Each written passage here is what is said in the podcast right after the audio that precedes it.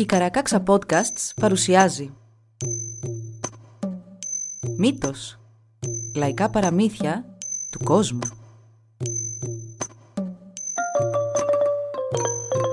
Κάποιες ιστορίες μπορεί για κάποιους να περιλαμβάνουν ευαίσθητο υλικό.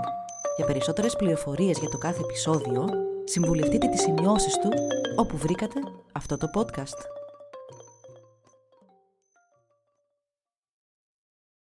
Το μαγεμένο άλογο Κάποτε ήταν ένας γέρος και μια γριά που είχαν έναν γιο, τον Λούις. Ο γιος τους έβγαινε να κυνηγήσει για να θρέψει αυτόν και τους γονείς του, μιας και ήταν πολύ φτωχοί. Μια μέρα λοιπόν που είχε βγει για κυνήγι, ένας κύριος επισκέφθηκε το σπίτι των γονιών του. Προσέφερε στον γέρο άνδρα ένα καπέλο από γούνα κάστορα γεμάτο χρυσάφι και του είπε πως θα φρόντιζε τον γιο του καλά αφού τα μόνα του καθήκοντα θα ήταν στους τάβλους του. «Σε περίπου 20 χρόνια θα σου τον δώσω πίσω», είπε. Ο γέρος άνδρας είπε για την προσφορά του κυρίου στη γυναίκα του, η οποία κάθε άλλο παρά ενθουσιάστηκε με την πρόταση αυτή. Μα ο γέρος, μπουχτισμένος από μια ζωή στη φτώχεια, προσπάθησε ξανά και ξανά να τη μεταπίσει. Και στο τέλος, παρόλες τις συνεχείς αντιρρήσεις της γριάς, δέχτηκε την προσφορά. Ο κύριος περίμενε να επιστρέψει ο Λούις και τον πήρε μαζί του στο σπίτι του. Μόλις έφτασαν, ο κύριος ξενάγησε τον Λούις σε όλους τους χώρους του σπιτιού και του έδωσε την άδεια να φάει και να πιει ό,τι ήθελε η καρδιά του. Του έδειξε και δύο πιθάρια, ένα γεμάτο χρυσάφι και ένα γεμάτο ασίμι και είπε στον Λούις να μην τα αγγίξει ποτέ. Έπειτα τον οδήγησε στους στάβλους και δείχνοντάς του στην πιο μακρινή γωνιά ένα μαύρο άλογο, του είπε να προσφέρει ειδική φροντίδα στο άλογο αυτό. Του έδωσε πολλές οδηγίες για την περιποίηση των στάβλων και δύο από αυτές ήταν να πλένει το μαύρο άλογο τρεις φορές την ημέρα και επίσης τρεις φορές να το πηγαίνει να πιει νερό στην πηγή. Στη συνέχεια έδειξε στον Λούις ένα γκρίζο άλογο και του είπε να το δέρνει τρεις φορές την ημέρα και μόνο μία φορά να του δίνει ελάχιστη τροφή και νερό. Επιπλέον, του είπε να μην βγάλει ποτέ το χαλινάρι από τον γκρίζο άλογο. Αφού τελείωσε με τις οδηγίες, ενημέρωσε τον Λούις πως θα έφευγε σε ταξίδι για δύο εβδομάδες. Ο Λούις ακολούθησε τις οδηγίες του κυρίου όσο εκείνος έλειπε και σαν γύρισε με το πέρασμα των δύο εβδομάδων, το πρώτο πράγμα που έκανε ήταν να επισκεφθεί αμέσως τους στάβλους του. Με μεγάλη του χαρά είδα πως το μαύρο άλογο έδειχνε υγιέστατο και ζωηρό, ενώ το γκρίζο μίζερο και αδύναμο. Καθώς ο κύριος και ο Λούις γύριζαν προς το σπίτι, ο κύριος άρχισε να παίζει με τον Λούις και μάλιστα κάποια στιγμή έβγαλε και ένα μαχαίρι. Μετά από λίγο, ο Λούις τραυματίστηκε στο δάχτυλο. Ο κύριος του ζήτησε συγνώμη και από την τσέπη του έβγαλε ένα μπουκάλι με ένα υγρό και ένα μαντίλι και καθάρισε την πληγή. Τι έκπληξη για τον Λούις! Η πληγή του στη στιγμή έκλεισε και το δάχτυλό του ήταν όπως πριν. Αργότερα την ίδια μέρα, ο κύριος είπε στον Λούις πως θα ξαναέφευγε, αν και μόνο για μία εβδομάδα αυτή τη φορά. Του ζήτησε να φροντίσει τους στάβλους ακριβώς όπως είχε κάνει και πριν. Μόλις έφυγε, τον Λούις τον κυρίευσε η περιέργεια. Έβγαλε τα καπάκια των πιθαριών και βούτυξε το δάχτυλό του μέσα στον υγρό χρυσό. Το τράβηξε και να, το δάχτυλό του είχε γίνει χρυσό. Αμέσως σκέφτηκε πως ο αφέντης του θα καταλάβαινε τι είχε κάνει και για να το κρύψει το έδεσε με ένα πανί. Σαν να μην έφτανε αυτό, ο Λούις λυπήθηκε τον γκρίζο άλογο και δεν το έδιρε. Στο τέλος της εβδομάδας, ο κύριος επέστρεψε και ρώτησε τον Λούις πώς ήταν τα άλογα. Ήταν πάλι πολύ ευχαριστημένος με την κατάσταση των στάβλων του και για άλλη μια φορά, καθώς οι δυο τους γυρνούσαν σπίτι, άρχισε να παίζει με τον Λούις με το μαχαίρι του στο χέρι. Καθώς έπαιζαν, είδε το τυλιγμένο με πανί δάχτυλο του Λούις και τον ρώτησε τι είχε πάθει. Ο Λούις του απάντησε πως το είχε κόψει. Ο αφέντης έβγαλε το πανί από το δάχτυλο του Λούις και βλέποντας ότι ήταν χρυσό, κατάλαβε πως το παιδί είχε ανακατευτεί με τα πιθάρια. Εξοργισμένος μάλωσε τον Λούις. Του έπιασε το δάχτυλο και το τράβηξε, το ξερίζωσε και το πέταξε στο πιθάρι, λέγοντάς του πως τώρα θα μάθαινε να τον υπακούει. Συνέχισε να παίζει μαζί του μέχρι που τον έκοψε στο χέρι. Έβγαλε για άλλη μια φορά το μπουκαλάκι και το μαντίλι και τον έκανε καλά στη στιγμή. Ο κύριος ανακοίνωσε πως θα έφευγε πάλι για τρεις εβδομάδες και πρόσταξε τον Λούις αυτή τη φορά να δέρνει τον γκρίζο άλογο πέντε φορές την ημέρα. Όταν αργότερα εκείνη την ημέρα ο Λούις πήγε να δώσει νερό στα άλογα, πρόσεξε πως το γκρίζο άλογο δυσκολευόταν πολύ να πιει νερό με το χαλινάρι στο στόμα του και το λυπήθηκε. Του το έβγαλε και του έβαλε άφθονο νερό να πιει. Μόλις το άλογο ήπιε, σήκωσε το κεφάλι του και κοίταξε τον Λούις. Είχε το πρόσωπο ενός άνδρα και είπε στον Λούις «Με έσωσες και αν κάνεις ό,τι σου πω, τότε θα σωθούμε και οι δυο μας». Ο αφέντης σου δεν είναι άνθρωπος, μα ο ίδιος ο διάβολος. Ήρθε και στους δικούς μου γονείς και με αγόρασε με ένα καπέλο γεμάτο χρυσάφι, όπως έκανε και με τους δικούς σου. Κάθε φορά που σε κόβει, θέλει να δει αν είσαι αρκετά παχουλός για να σε σκοτώσει. Μόλις επιστρέψει αυτή τη φορά θα ξαναδοκιμάσει και αν δει πως δεν είσαι αρκετά παχουλός θα σε μεταμορφώσει σε άλογο. Αλλά αν είσαι αρκετά παχουλός θα σε σκοτώσει. Κάνε ό,τι σου πω Λούις και θα σωθούμε και οι δυο. Τάισέ με όσο καλύτερα μπορείς για δύο εβδομάδες. Βάλε το χαλινάρι μου στο μαύρο άλογο και δέρνε το πέντε φορές την ημέρα. Με λίγα λόγια, κάνε του ό,τι θα έκανε σε εμένα. Ο Λούις έκανε όπως του είχε πει τον γκρίζο άλογο και η υγεία του ζωντανού άρχισε να καλυτερεύει. Αντίθετα, το μαύρο άλογο άρχισε να δυνατίζει και γρήγορα μάλιστα. Μετά τις δύο εβδομάδες το γκρίζο άλογο ήταν σε καλή κατάσταση, ενώ το μαύρο σε κακή. «Τώρα», είπε το γκρίζο άλογο, «ο διάβολος υποπτεύεται ότι κάτι δεν πάει καλά και θα επισπεύσει την επιστροφή του. Πρέπει να ετοιμαστούμε και να αναχωρήσουμε και γρήγορα. Το μαύρο του άλογο είναι γρήγορο σαν τον άνεμο πήγαινε και κόψε του τα πόδια. Κόψε το αριστερό μπροστά κάτω από το γόνατο, το δεξί μπροστά λίγο πάνω από το γόνατο. Κόψε το δεξί πισινό πόδι κάτω από το γόνατο και το αριστερό πισινό πάνω από το γόνατο. Έτσι, με τα πόδια του άνισα και κοντά, δεν θα μπορέσει να καλπάσει γρήγορα. Ο Λούις ακολούθησε τις οδηγίες του γκρίζου αλόγου και όταν γύρισε πάλι κοντά του, το άλογο του είπε να πάει στο σπίτι και να φέρει τα δύο πιθάρια, αυτό με το ασίμι και αυτό με τον χρυσό. Στη συνέχεια είπε στον Λούις να βουτήξει την ουρά του στο ασίμι και τη χέτη και τα αυτιά του στο χρυσό. «Εσύ να βουτήξεις τα μαλλιά σου στον χρυσό», συνέχισε το άλογο. «Και τα μικρά σου δάχτυλα στο ασίμι. Πάρε τη σέλα και φόρεσέ τη μου πριν φύγουμε όμως πήγαινε στο σπίτι και από το ράφι της κουζίνας φέρε τρεις σπόρους μαύρου καλαμποκιού και πάρε τον πυρόλιθο, το ατσάλι και το δαδί του. Πάρε και το τσαγκαρόσουβλο, ένα στρογγυλό βότσαλο ακροθαλασσιάς που θα βρεις και φέρε και αυτό εκεί το δεμάτι σανό, το μητερό.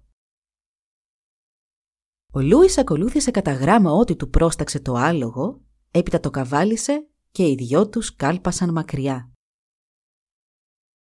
Ο διάβολος επέστρεψε δυο μέρες αφότου είχαν φύγει και όταν είδε τον γκρίζο άλογο να λείπει και το μαύρο ακροτηριασμένο, κατάλαβε πολύ καλά τι είχε συμβεί. Ο θυμός του δεν περιγραφόταν και ευθύς άρχισε να κατεβάζει ιδέες για το πώς θα προλάβει τους δύο φυγάδες. Τέλος, άρχισε την καταδίωξή τους.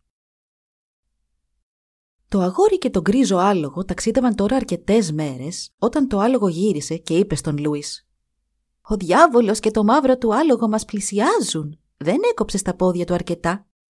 Δώσε μου έναν από τους σπόρους μαύρου καλαμποκιού και θα επιταχύνω.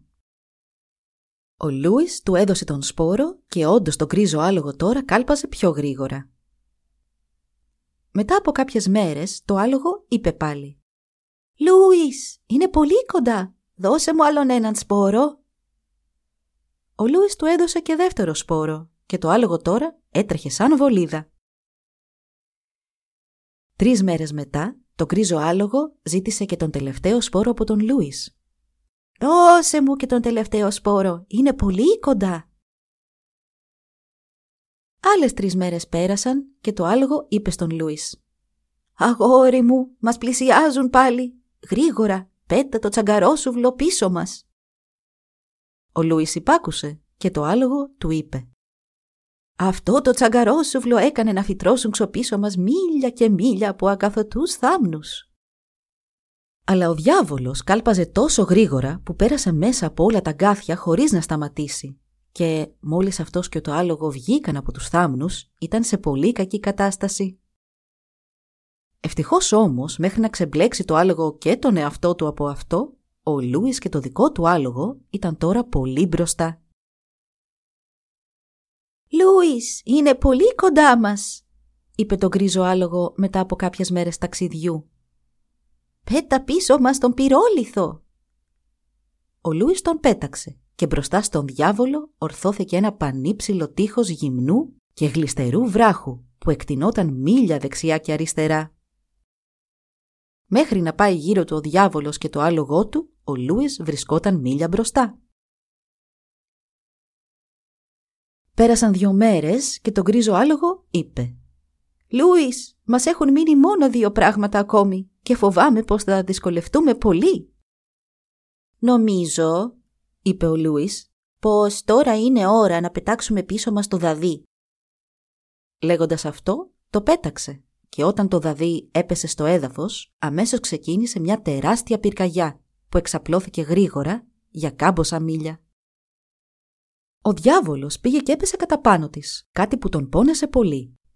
Ο πιστοδρόμησε και μέχρι αυτός και το άλογό του να βρουν έναν τρόπο να πάνε γύρω από τη φωτιά, οι δυο φυγάδες είχαν προπορευτεί αρκετά πάλι. Μα σε δυο μόλις μέρες ο διάβολος ήταν πάλι σε απόσταση αναπνοής. Το γκρίζο άλογο είπε στον Λούις. «Σίγουρα θα μας φτάσει πριν πλησιάσουμε τη θάλασσα. Όλο και μας πλησιάζει. Ήρθε η ώρα να πετάξεις πίσω μας το βότσαλο. Μόνο αυτό μας απομένει». Ο Λούις πέταξε το βότσαλο πίσω τους και αμέσως εκεί που έπεσε εμφανίστηκε μια πελώρια λίμνη. Ο διάβολος έφτασε μπροστά της και αφού ήξερε προς τα που πήγαιναν αυτοί που κυνηγούσε, άρχισε να ταξιδεύει γύρω της. Αυτό του κόστισε αρκετά μίλια και ο Λούις και το άλογο τώρα ήταν πολύ κοντά στη θάλασσα. «Πάλι πίσω μας είναι», είπε το άλογο, «και έχω αρχίσει να κουράζομαι πολύ». Ο Λούις κοίταξε μπροστά του και είδε τον ωκεανό. Κοίταξε και πίσω του και είδε τον διάβολο να τους πλησιάζει όλο και περισσότερο κάθε λεπτό. «Λούις, θα μας φτάσει, είμαι σίγουρος», είπε ανήσυχο το άλογο. Παρόλο που ο Λούις δεν είχε καταλάβει τι θα τους ωφελούσε να φτάσουν στη θάλασσα πριν τους προλάβει ο διάβολος, έκανε και πάλι ό,τι του έλεγε το άλογο. «Γρήγορα, Λούις, πέτα στη θάλασσα το σανό», του φώναξε. Ο Λούις το πέταξε και μπροστά του σχηματίστηκε μια γέφυρα. Μόνο μιας, το άλογο και ο αναβάτης του κάλπασαν επάνω της και καθώς προχωρούσαν, η γέφυρα πίσω τους γκρεμιζόταν. Ο διάβολος έφτασε στην ακροθαλασσιά όταν και οι δυο τους πια είχαν χαθεί στον ορίζοντα. «Πολύ έξυπνο από μέρους σας», τους φώναξε ο διάβολος. «Που πήρατε τη γέφυρά μου μαζί σας. Αλλιώς θα σας είχα καταβροχθήσει τώρα». Ο Λούις και το άλογο ταξίδεψαν πάνω στη γέφυρα μέχρι που έφτασαν στη στεριά που υπήρχε στην άλλη μεριά. Καθώς λοιπόν προχωρούσαν στη νέα αυτή γη, συνάντησαν μια σπηλιά. «Τώρα», είπε το άλογο, «οδήγησέ με στη σπηλιά, δώσε μου φαΐ και νερό και εσύ πήγαινε στο σπίτι του βασιλιά και ρώτα τον αν έχει να σου δώσει καμιά δουλειά να κάνεις. Τύλιξε με κάτι το κεφάλι σου για να μην φαίνονται τα μαλλιά σου και κάνε και το ίδιο στα δάχτυλά σου. Όταν θα φτάσεις εκεί, πήγαινε και ξάπλωσε μπρούμητα στην πίσω πόρτα της κουζίνας και περίμενε να έρθει κάποιος να πετάξει έξω τα βρωμόνερα. Θα σε ρωτήσει τι θέλεις εκεί. Να τους πεις πως ψάχνεις για δουλειά και πως είσαι πολύ καλός κυπουρός. Να θυμηθείς να χτενίζεις τα μαλλιά σου μια φορά την ημέρα στον κήπο, όταν δεν θα σε βλέπει κανείς. Ο νεαρός έκανε ό,τι του είχε πει το άλογο και Όταν μια από τις υπηρέτριες βγήκε έξω να αδειάσει τους κουβάδες πίσω από την κουζίνα, τον είδε και πήγε αμέσως να ειδοποιήσει τον βασιλιά. Η εξοχότητά του διέταξε να του φέρουν το παιδί μπροστά του και μόλις ο Λούις παρουσιάστηκε, τον ρώτησε ποιος ήταν και τι ήθελε. Ο Λούις του είπε πως έψαχνε για δουλειά και ο βασιλιάς τον έβαλε να δουλέψει στους κήπους του αφού ο Λούις δήλωσε πως ήταν ικανότερος από κάθε άλλον κυπουρό. Η δουλειά του ήταν μάλιστα τόσο καλή που ο βασιλιάς γρήγορα πρόσεξε μια καταπληκτική αλλαγή σε όλα τα φυτά και τα λουλούδια των κήπων του. Κάθε μεσημέρι, ο Λούις πήγαινε και απομονωνόταν κάπου για να χτενίσει τα μαλλιά του και στη συνέχεια τα έκρυβε πάλι κάτω από το πανί με το οποίο τα τύλιγε. Ήταν όμορφο αγόρι, αλλά τα μαλλιά του δεν του πήγαιναν καθόλου έτσι πιασμένα επάνω. Μια μέρα, καθώς χτένιζε τα μαλλιά του, η πριγκίπισσα έτυχε να κοιτά έξω από το παράθυρό της και είδε τα μαλλιά του Λούις. Ήταν ολόχρυσα και το φως τους έλαμπε μέσα στο δωμάτιό της σαν αντανάκλαση στον δικό της καθρέφτη. Ο Λούις δεν την είχε προσέξει και έτσι, όταν τελείωσε τη φροντίδα των μαλλιών του, τα τύλιξε πάλι στο πανί τους και συνέχισε τη δουλειά του, αφήνοντας την πριγκίπισσα μαγεμένη με την ομορφιά του. Το ίδιο απόγευμα κιόλας, καθώς ο Λούις δούλευε και δούλευε, η πριγκίπισσα του έριξε ένα σημείωμα. Αλλά εκείνος ήταν τόσο απορροφημένος που δεν το πρόσεξε και έτσι δεν το διάβασε ποτέ. Το έριξε κι άλλο σημείωμα, κι άλλο, κι άλλο, μα όλα πήγαιναν χαμένα, μιας και ο Λούις δεν τα πρόσεξε ούτε μία φορά. Την επόμενη μέρα, ο Λούις είπε να πάει να δει τι έκανε το άλογο Μόλις έφτασε στη σπηλιά, τον γκρίζο άλογο τον ρώτησε πώς ήταν τα πράγματα και ο Λούις του περιέγραψε με λίγα λόγια τι είχε συμβεί. Όμως, το άλογο τον ενημέρωσε πως δεν είχαν συμβεί μόνο αυτά που του είχε διηγηθεί, μιας και είχε τελείως αγνοήσει την πριγκίπισσα, που τον είχε αντιληφθεί να χτενίζει κρυφά τα μαλλιά του. «Αύριο κιόλας, του είπε το άλογο, «ο βασιλιάς θα σε ρωτήσει αν στις φλέβες σου κυλά βασιλικό αίμα και εσύ θα του πεις ότι είσαι παιδί φτωχών γονιών. Υπάρχει βλέπεις ένας πρίγκιπας που θέλει να παντρευτεί την πριγκίπισσα, αλλά αυτή δεν τον θέλει. Σαν θα γυρίσεις πίσω στον κήπο, η πριγκίπισσα θα συνεχίσει να σου πετά σημειώματα. Αλλά, Λούις, μην τα ανοίξεις. Θα την παντρευτείς εσύ την πριγκίπισσα με τον καιρό και, αγόρι μου, μην με ξεχάσεις.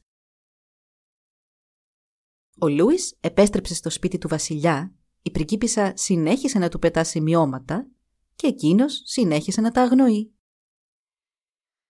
Στο μεταξύ, ο πρίγκιπας είχε πάει να επισκεφτεί την πριγκίπισσα και άρχισε, με τη βοήθεια του βασιλιά, να κάνει τις ετοιμασίες του γάμου της. Αλλά εκείνη ούτε βλέμμα δεν του έριχνε. Ο βασιλιάς ρώτησε την κόρη του γιατί δεν ήθελε καν να δει τον πρίγκιπα και εκείνη τότε του είπε ότι ήθελε να παντρευτεί τον κυπουρό του παλατιού. Ο βασιλιάς έγινε έξαλλος και της δήλωσε ότι ποτέ δεν θα παντρευόταν αυτό τον φτωχό τυποτένιο. «Πάντα εσύ δεν μου έλεγες ότι θα είχα ό,τι ποθούσα», τον ρώτησε η πριγκίπισσα. «Έτσι είναι», της είπε ο βασιλιάς, «αλλά πρέπει να παντρευτείς πρίγκιπα». Και πάλι αρνήθηκε όμως να παντρευτεί τον πρίγκιπα ο βασιλιάς εξοργίστηκε και πήγε να παραπονεθεί στη γυναίκα του και μητέρα της πριγκίπισσας. «Εγώ νομίζω πως ο Κυπουρός είναι μεταμφιεσμένος πρίγκιπας», του είπε η βασίλισσα. Ο βασιλιάς φώναξε τον Λούις να παρουσιαστεί μπροστά του και εκείνος, υπακούοντας, πήγε και στάθηκε κατά μεσής αυλικών και γαλαζοαίματων, με το κεφάλι του να καλύπτεται από το πανί. Ο βασιλιάς τον ρώτησε αν ήταν βασαλικής καταγωγής.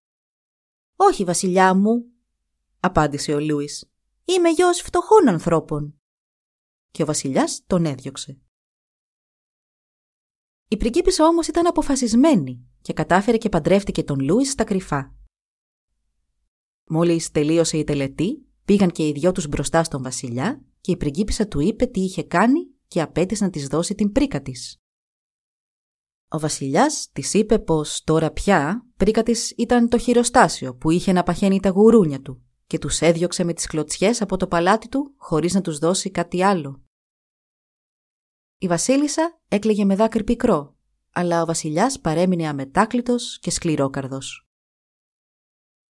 Ο Λούις πήρε την ύφη του, πήγε και βρήκε το άλογο στη σπηλιά και οι τρεις τους έφυγαν και δεν τους ξαναείδε ποτέ κανείς.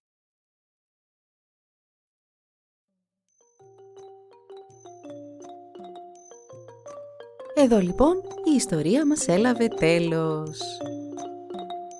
Μπορείτε να μας βρείτε στην ιστοσελίδα www.karakaksa.org για να μας ακολουθήσετε και να μας υποστηρίξετε. Σας ευχαριστούμε που μας παρακολουθήσατε. Γεια σας!